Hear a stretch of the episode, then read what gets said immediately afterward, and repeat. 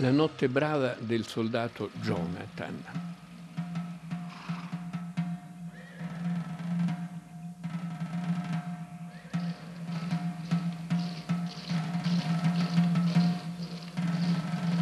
La nota breve del soldato Jonathan è un film molto atipico nella storia del cinema americano degli anni 70, anzi dei primi anni 70, perché è un film del 1971 che nell'originale si chiamava in un modo credo ambiguo, volutamente ambiguo, The Beguiled, cioè i fregati, i perdenti, gli sciagurati, e che può essere sia declinato al singolare applicato al protagonista del film, il soldato Jonathan, del titolo italiano, e sia applicato alle protagoniste del film, che sono una quindicina di donne che circondano un unico uomo, se ne vedono altri, ma un po' di passaggio, l'unico protagonista maschile del film. Film molto curioso, molto interessante per molti motivi. Il primo motivo è che Don Siegel è stato un grandissimo regista, ma un regista, come dire, nato come montatore e quindi che ha fatto tutte le trafile possibili e ha diretto molti film di genere, western, fantascienza, l'invasione degli ultracorpi, che è uno dei capolavori della fantascienza in bianco e nero, di gangster, Faccia d'Angelo, un famoso film su Babyface Nelson, Mickey Rooney nel, nel, film, un film carcerario rivolto al blocco 11 e, e poi pian piano si è lanciato in opere più importanti perché alla fine degli anni 60, i primi anni 70, il cinema hollywoodiano era in forte crisi perché la televisione, perché il mondo si muoveva, perché nascevano le nouvelle vague, c'era una grande concorrenza che prima non c'era e cercò di correre a rimedi in molti modi. Uno era quello di grandi supercolossi girati in giro per il mondo dall'Italia alla Spagna all'Oriente.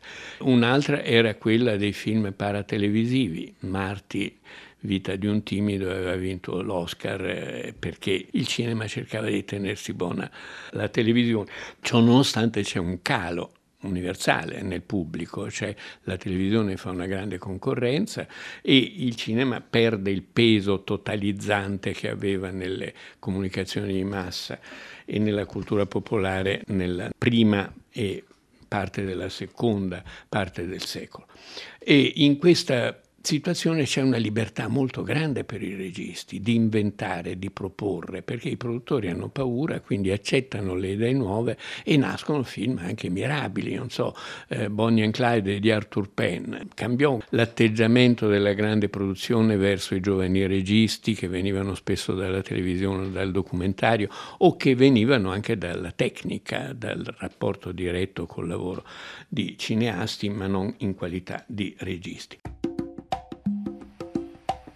Siegel ha continuato a fare film molto importanti e direi con un livello di regia altissimo, anche se ambigui, un po' equivoci, come spesso il cinema americano, in quegli anni ancora più ambigui che in passato, perché ci sono appunto meno freni, meno censure, e ha fatto dei film che sono molto belli dal punto di vista tecnico-narrativo, ma che sono un po' detestabili dal punto di vista ideologico. L'esaltazione dei poliziotti crudeli, mascalzoni, che la legge la fanno loro e non, non stanno a badare a sottigliezze. Anche con film molto belli, Squadra omicidi sparate a vista, Ispettore Callaghan, Il caso Scorpio è tuo, Chi ucciderà Charlie Varrick, interpretati da attori nuovi Clint Eastwood, alcuni vecchi, Richard Widmark, però altri nuovi, Ellie Wallach che veniva dall'Actor Studio, insomma c'è un rimescolamento delle carte, però nel caso di Siegel sempre con un altissimo livello tecnico, narrativo, sa cos'è il cinema, sa fare il cinema, imparato da montatore, un mestiere da cui si impara molto di più che facendo il regista probabilmente per cogliere il ritmo e conquistare l'attenzione dello spettatore. L'altro nome centrale di questa storia è Clint Eastwood, attore mediocre, televisivo, bel giovane, ma nulla di che, viene scoperto da cosa poco da, da Sergio Leone e diventa un super dio internazionale grazie al buono, il brutto e il cattivo e tutti gli altri film della serie. Torna a Hollywood onoratissimo come attore, però lui ha anche un'ambizione, avendo lavorato molto con Don Siegel, ritenendosi l'allievo diretto di Don Siegel, vuol fare un cinema di genere, un cinema di successo e ci riesce, diventa un grande regista, un grande regista che come Siegel ha un talento enorme, una professionalità enorme e una morale molto discutibile. È sicuramente un uomo di destra e sicuramente i suoi film molto spesso esprimono ideologie detestabili, come erano quelle di Siegel e di tanto cinema americano. Però indubbiamente sa fare il cinema, lo sa fare abbastanza come attore e molto bene come regista. Come regista ha dato anche alcuni capolavori. Gli Spietati è un western straordinario, I ponti in Madison County, una storia d'amore bellissima. I'm not going to be I'm not going to apologize for no, who I am. Nobody's asking. And I'm not going to be made to feel like I've done something no, wrong. No, you're not here. going to be made to feel anything, period, because you have carved out this little part for yourself in the world where you get to be a voyeur and a hermit and a, and a lover whenever you feel like it. And the rest of us are supposed to feel incredibly grateful for this brief moment that you touched us. Go to hell! It isn't human not to be lonely, and it isn't human not to be afraid. You're a hypocrite and you're a phony. I don't want to need you. What? Because I can't have you. What difference does that make? o Mystic River, che forse è il suo film più bello, dipende dall'autore che adatta, dal soggetto che ha preso, da tante cose, se il film ci sembrò a suo tempo di sinistra o di destra. Probabilmente c'è tutto il cinismo del sistema dello spettacolo, insomma l'importante è conquistare il pubblico, vendere, diventare famosi e magari vincere facilmente, perché oggi li si vince con una facilità mostruosa, qualche Oscar e si diventa personaggi importanti e miliardari e anche a quel punto si diventa anche un po' megalomani e ci si picca di interessarsi di politica e, no, e si entra in un meccanismo abbastanza rivelatore di come il sistema dello spettacolo possa essere anche un sistema fortemente reazionario, utilizzato a scopi certamente non liberatori ma oppressori, come succede in Italia, come succede dovunque. La notte brava del soldato Jonet, tratto da un romanzo secondario, mai tradotto in italiano, non mi ricordo di chi, è un film molto curioso, molto strano e probabilmente il più curioso, il più interessante, il più originale diretto da Don Siegel. I titoli di testa in bianco e nero sono le immagini celebri della guerra civile americana, soldati, eccetera. Poi pian piano ci sono anche delle immagini che si animano, sempre in bianco e nero, e poi si passa al colore e si entra nel film. Si entra nel film attraverso una, anche una sorta di canzoncina, che poi la ritroveremo alla fine del film cantata da, dal soldato Jonathan, ma fuori, fuori campo, quando già Eastwood è stato ammazzato e sepolto, che dice che la guerra è la guerra che alla guerra si muore, che alla guerra si perde tutto, si rischia di perdere tutto.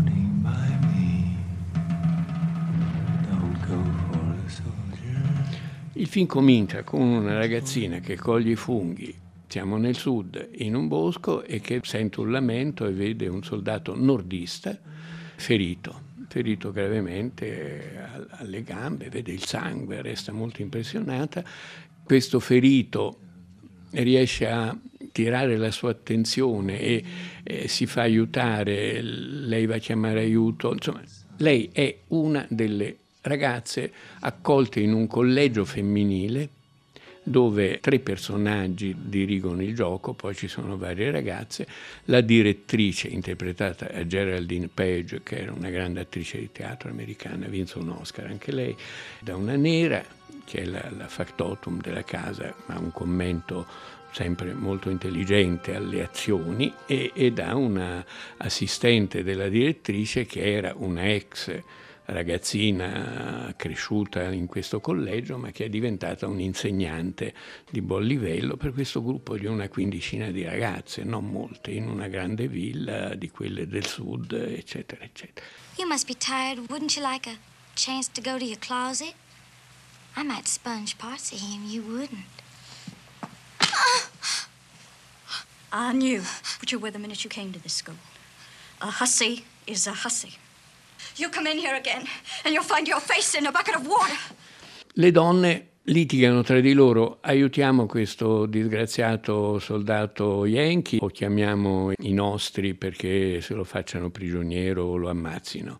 E alla fine decidono di tenerlo. Perché? Perché si crea già da subito una sorta di attrazione in un mondo femminile per un maschio. Belloccio, anche se con la barba è, è ferito e sporco.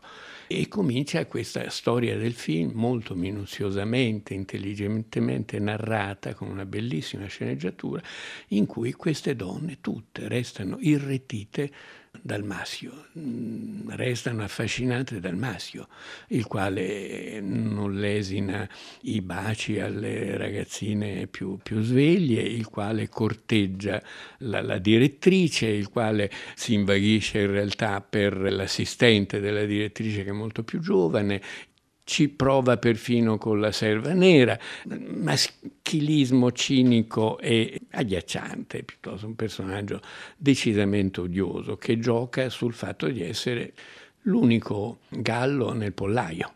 Poi vabbè, ogni tanto arrivano, eh, la guerra passa vicino, quindi arrivano soldati, arrivano mezzi briganti, arriva di tutto, però le donne sanno difendersi e risolvono sempre la situazione. Lui viene assistito, curato, si aggira per tutto il film con delle stampelle perché la gamba è rovinata, però ci prova con tutte e ci riesce molto facilmente, suscitando gelosie e odi tra le donne che pian piano diventeranno la causa poi della sua fine. Perché cosa succede? Succede che osa troppo, osa la padrona e la sua assistente. E, e tutte le ragazzine lo amano ma anche hanno un fortissimo senso di rivalità con le altre. Alla fine di tutto questo, queste donne si accorgono che lui le sta fregando tutte. E cosa fanno? La gamba malata gliela tagliano. In una scena atroce si mettono d'accordo e gli tagliano la gamba. Si vendicano e lo amputano e anche questo è un simbolo abbastanza evidente. Si parla anche esplicitamente di senso. Condemn me, that's what you've done. Bitterness and drink and doing mean things. Why the hell didn't you just castrate Lui dice potevate anche castrarmi già che c'eravate, insomma, no? Però ciò nonostante lui continua il suo gioco e loro continuano in qualche modo a cadere in questo gioco finché alla fine si mettono d'accordo e decidono cosa facciamo di questo mostro che ci siamo prese in casa. Lo ammazziamo. Maybe if we were to prepare him an excellent supper. Come lo ammazziamo? La ragazzina che l'ha scoperto all'inizio del film, che si intende di funghi, porta i funghi avvelenati. Grande pranzo di riconciliazione perché lui lo hanno, ci hanno litigato, l'hanno recluso, gli hanno fatti di tutti i colori fino all'amputazione della gamba. Gran pranzo di riconciliazione in cui lui divora questi funghi e loro alla fine gli fanno capire che si è fregato da sé. Finale viene sepolto mentre in lontananza la guerra continua a correre, viene sepolto eh, in un modo molto freddo, perché a questo punto le donne sono diventate molto coscienti della situazione e coscienti del fatto che l'unico modo di reagire è quello di far fuori il maschio. Beh, un film così nel 1971 non era molto frequente da vedere, soprattutto nel cinema commerciale, diciamo, nel grande cinema hollywoodiano. È un periodo straordinario per il cinema perché si permettono cose ai registi che prima non si potevano permettere. Il film è un ottimo film, ogni tanto ci ritrovi perfino, che ne so, Le Bonne di Genet, oppure la storia delle Amazzoni, la tragedia greca che viene più volte evocata, anche la tragedia cristiana. La direttrice ha una riproduzione di un quadro di una deposizione con un corpo nudo di Gesù sulle braccia della Madonna che diventa anche un oggetto ovviamente di fantasticherie erotiche. Il regista inserisce nel film, nel realismo della narrazione, dei flash di quello che loro pensano nel momento in cui parlano, i protagonisti, sia lui che altri, quindi i loro desideri. E anche questa è un'idea abbastanza originale e, e nuova. I loro pensieri, i loro sogni, i loro incubi. Insomma, è un film piuttosto straordinario.